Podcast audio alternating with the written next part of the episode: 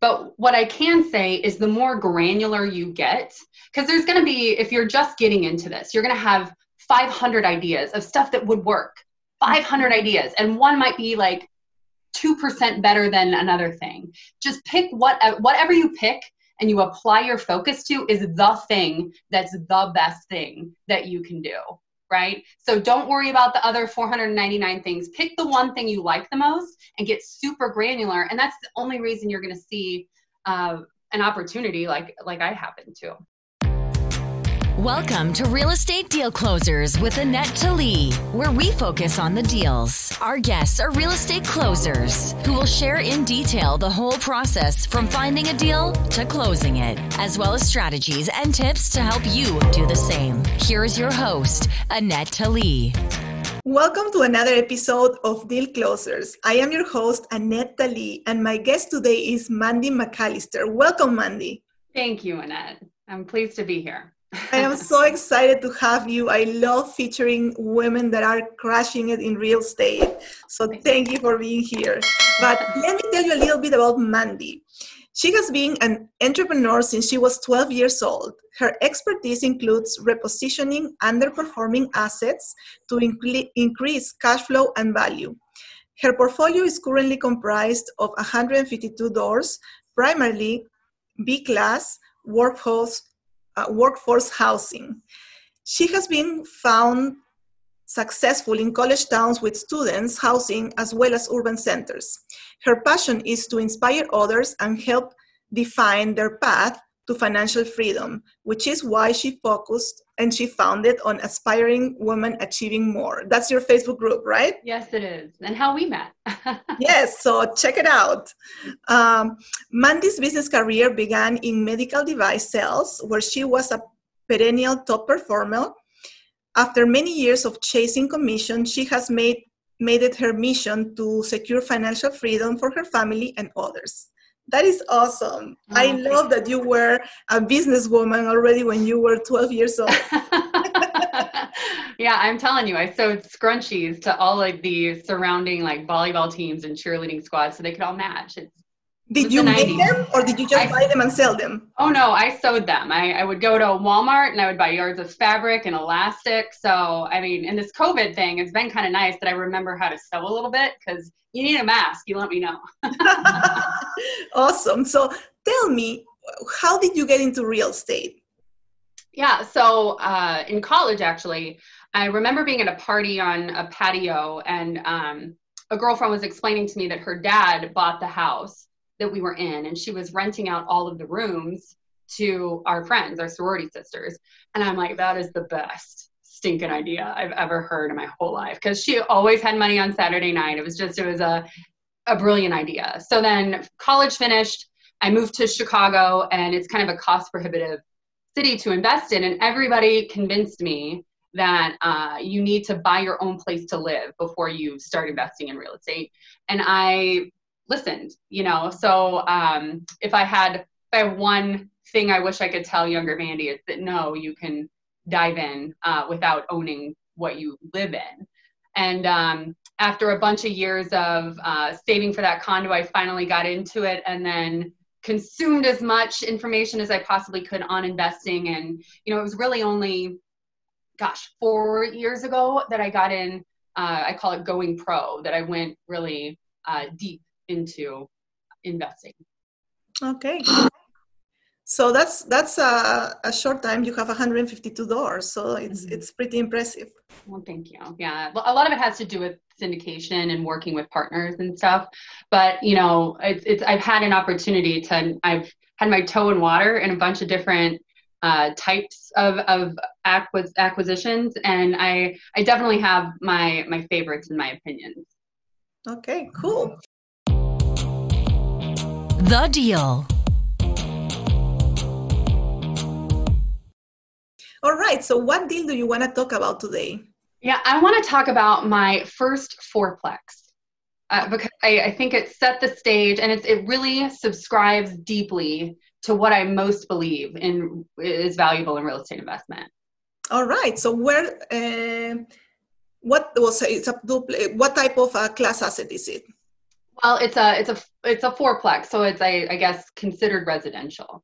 Right. Is it a, an, in an A location, B or C?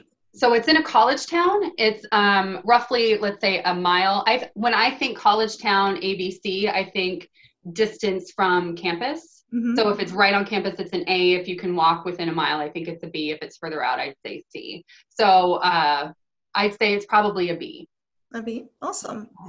All right. And do you rent it by the room or do you rent the apartments? Because some college like they do like the student housing where they just do the beds or the rooms. It's well, it it's uh, they're all one bedrooms, so it, both actually. But the way my property manager works is it, it's by bed. By bed. Oh, okay. Mm-hmm. Mm-hmm. So it's cash flowing a lot. Yeah. yes. all right. So how did you find this deal? So I think the biggest tip, if I have one, is the finding the market, the the choosing where to focus. Because if you have no focus, then you're going to keep spinning your wheels. So I I decided I wanted to be within two hours of Chicago because it's you know you can't. I don't think Chicago makes sense, and I still don't. Um, but two hours away, I looked at all the colleges in the area, and I don't think kids are going to stop going to college even after this whole virus outbreak thing. Um, and I, I just drove down and I interviewed a bunch of property managers, and I found that two of them branded themselves as if you're a kid at Illinois State University, you're going to call one of these two property managers to go look for an apartment. And I talked to both of them, and I really loved what one of them had to say.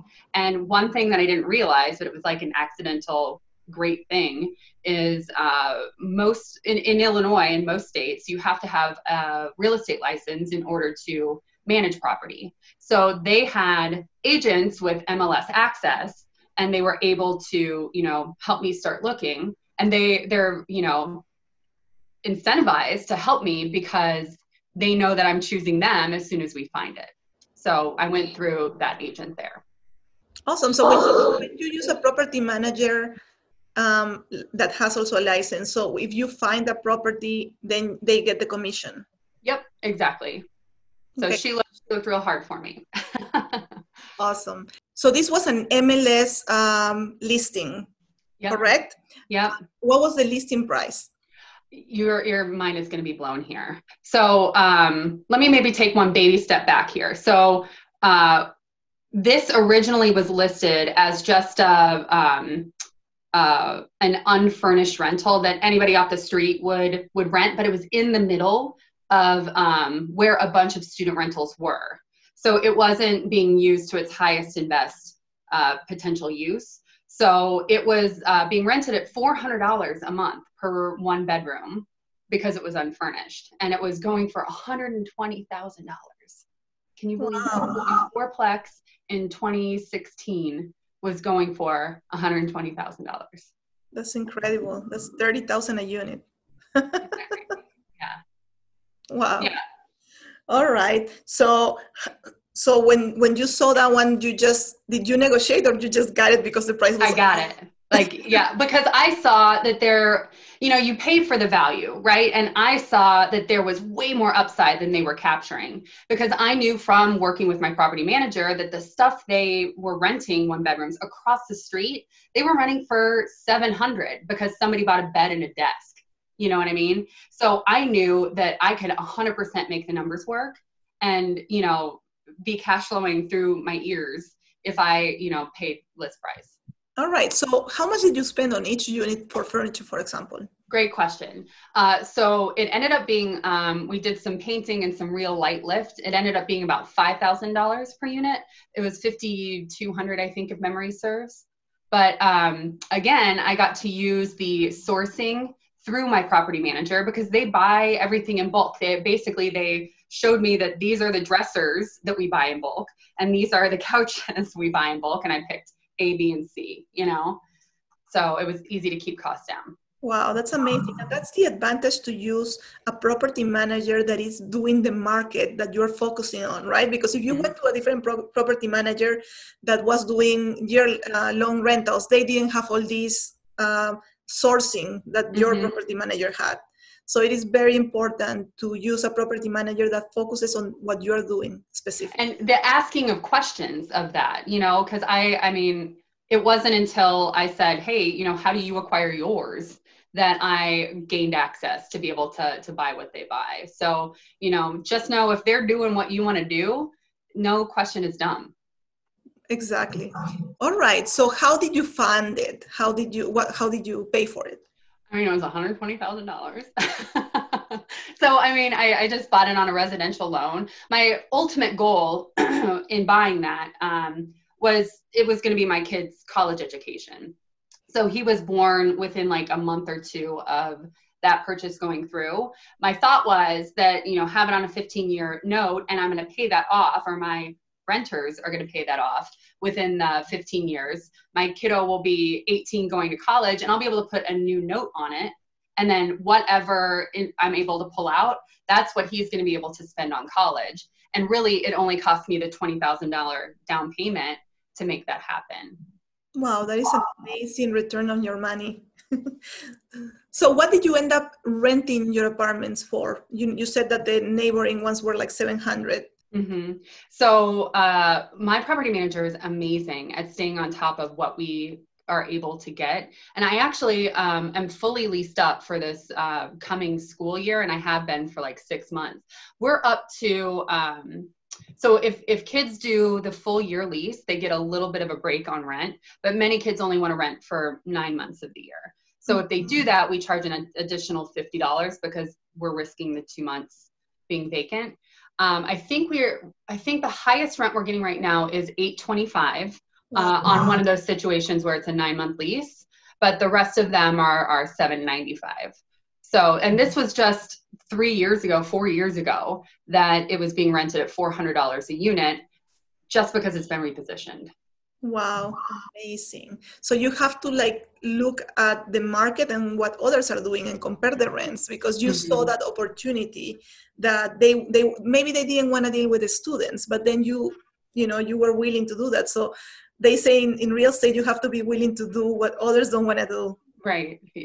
And I'll tell you too that these are all like things that a hundred people have said. I'm not saying stuff that's breaking ground or anything. But what I can say is the more granular you get, because there's going to be, if you're just getting into this, you're going to have 500 ideas of stuff that would work.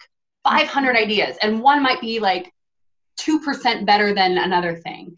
Just pick what, uh, whatever you pick and you apply your focus to is the thing that's the best thing that you can do right? So don't worry about the other 499 things. Pick the one thing you like the most and get super granular. And that's the only reason you're going to see uh, an opportunity like like I happen to.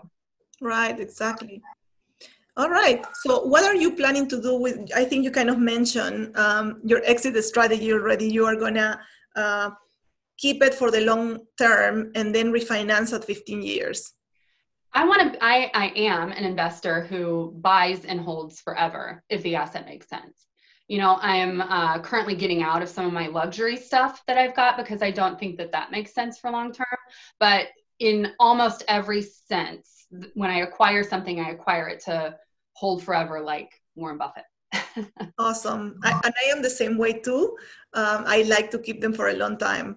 So that's good. All right. So, what would you say was the most thing going into student housing? Because I looked into it briefly and mm-hmm. I was mm-hmm. thinking I don't really want to deal with the amount of turnover that you have mm-hmm. in student housing.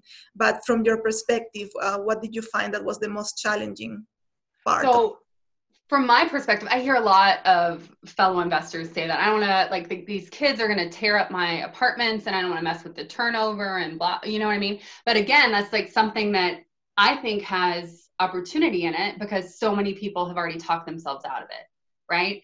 Uh, and I'll tell you too, part of the reason for acquiring a one bedroom asset is because I found that more graduate students are drawn to these furnished one bedrooms rather than a two or a four or a frat house you know so if you if you're getting an mba you're way less likely to be throwing keggers than you know if you're a freshman you know so um in terms of biggest obstacles i mean i lean so heavily on my property manager. Many of my other assets, the property managers, the communication isn't as good.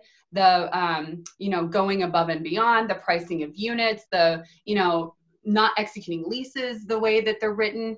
So I, if you find a property manager that you can rely on, it's gold. Hold on to them and double down. I want to double down in this market that I don't love. I, I don't like investing in Illinois, but I want to buy more stuff because I like working with these guys and they're they're really good at it, you know? Hold on to those property managers. Absolutely. So how how much do you communicate with them? So for people that never use a property manager, that they are managing themselves and they don't like it, or that people that want to get into it but they they are scared about the managing mm-hmm. component of the, of real estate. Uh, what are the how how often do you communicate? Mm-hmm. And you know, tell me about that. So early on, I communicated a lot. Um, I I mean I wanted a, I had a fourplex and they managed thousands of units. And I wanted, you know, I just want an email, you know, every two weeks just to know how rehab is going, how lease up is going, just keep me in the loop. And I felt so taken care of by them that then the kind of uh, monthly that turned into monthly, it turned into quarterly. And then I got so spoiled with how well they performed that subsequent relationships with property managers. I, I didn't check up on them as much as I should have because I was spoiled, you know?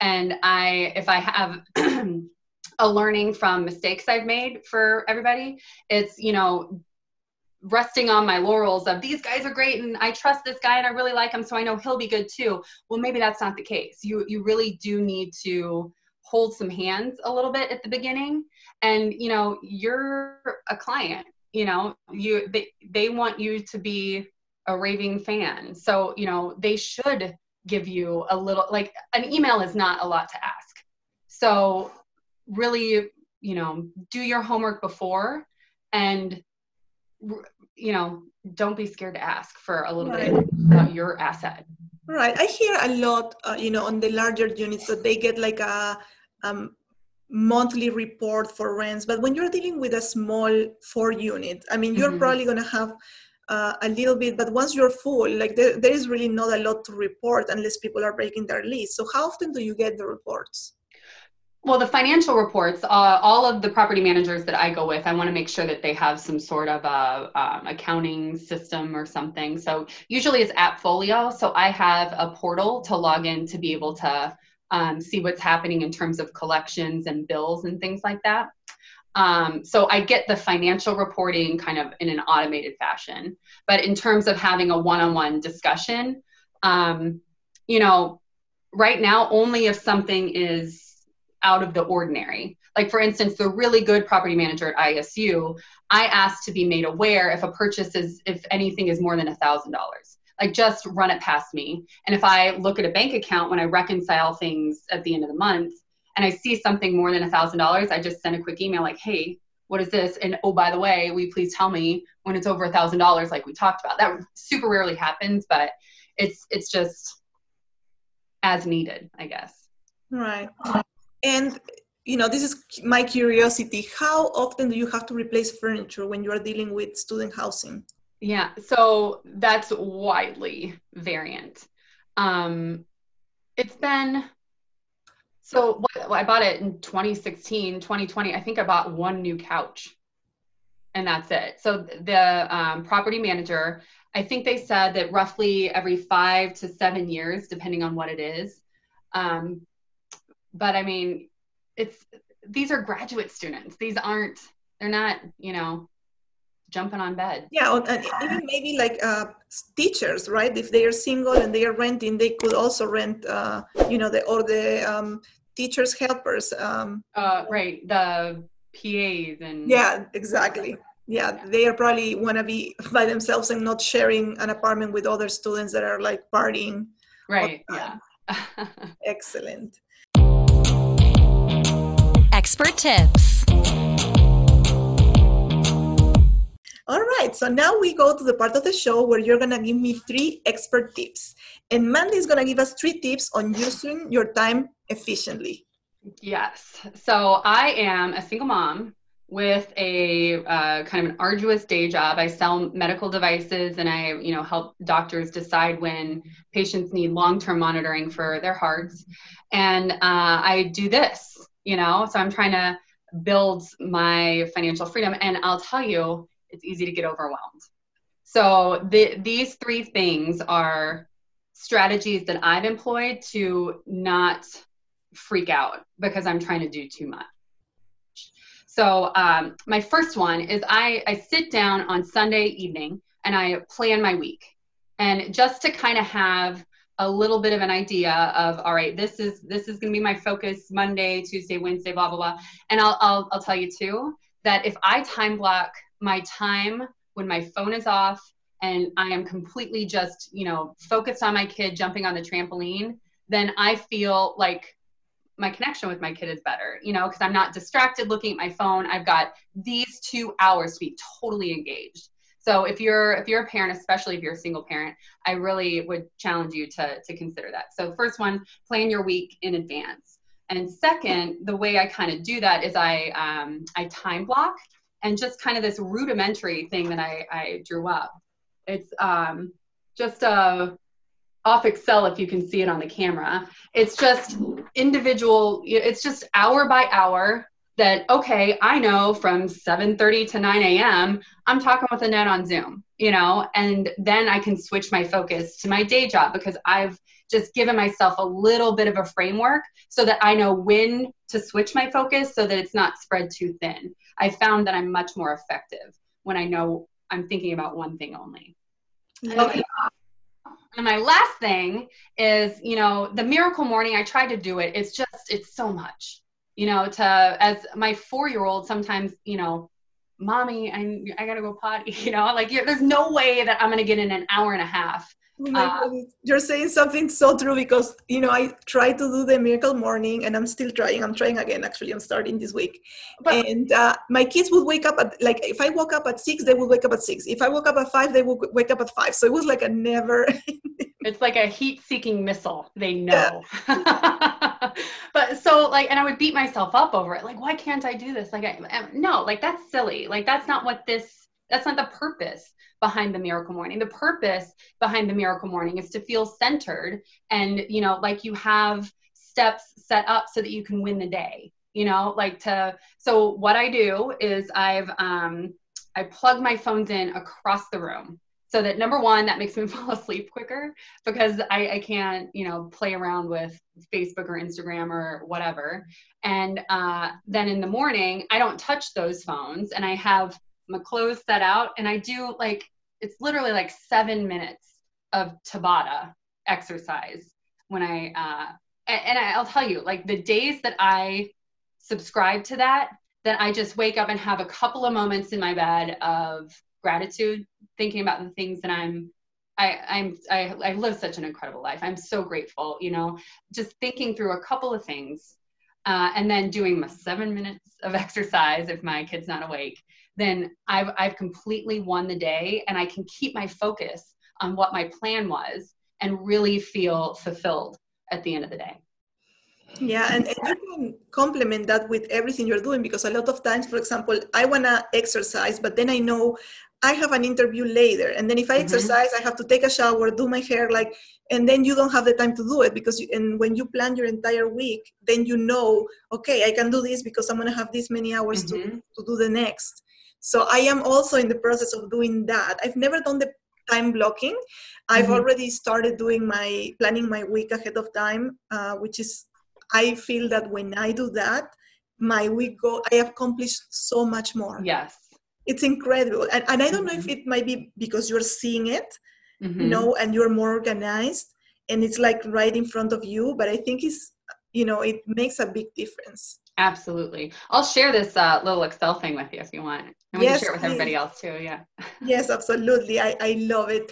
Thank you so much, Mandy, for being with us. Uh, tell, tell everybody where can they find you and tell them about your group. Yes, thank you. I, it's been so great to be here. You're just, you're such a, a bright shining light so thank you thank for having you. me uh, so aspiring women achieving more is on facebook just search for us there it's a public group anybody can find it um, we'll put I'll provide a link that we can add here. Easiest way to um, get a hold of me is either on Facebook or my email is mandy at mandymcallister.com. Awesome. Thank you so much for being here and for adding so much value to my audience. Thank you. Have a great day. Bye, guys. This was Real Estate Deal Closers with Annette Talley, brought to you by Talley Investments. We hope that you enjoyed this episode. Our goal is to provide amazing value on your real estate journey. Connect online at www.talleyinvestments.com, where you can find this episode and more. Did you like this episode? Subscribe, like, and share.